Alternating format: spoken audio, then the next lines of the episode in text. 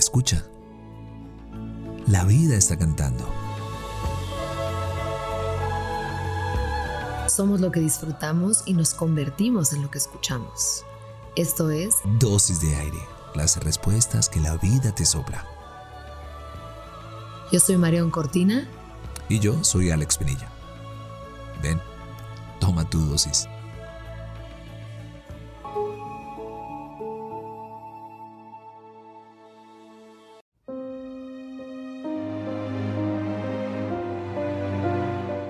Después de andar siete días a través de boscajes, el que va a Bausis no consigue verla y ha llegado.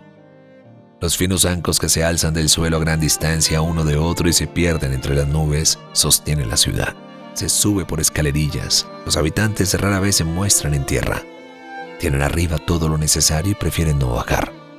Nada de la ciudad toca el suelo salvo las largas patas de flamenco en que se apoya.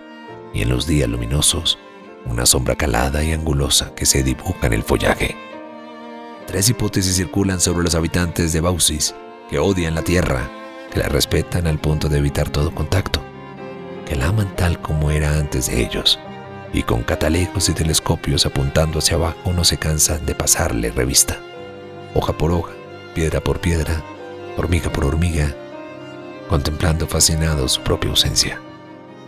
Como siempre, Ítalo Calvino es relevante para los tiempos que vivimos. Hoy también nos preguntamos sobre nuestros espacios, nuestras ciudades infelices y sus ausencias.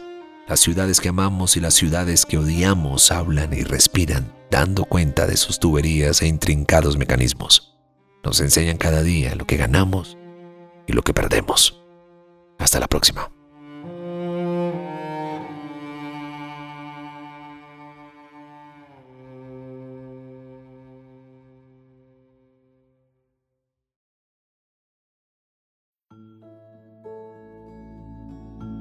Deseamos que tus sentidos siempre encuentren la poesía de estar vivos.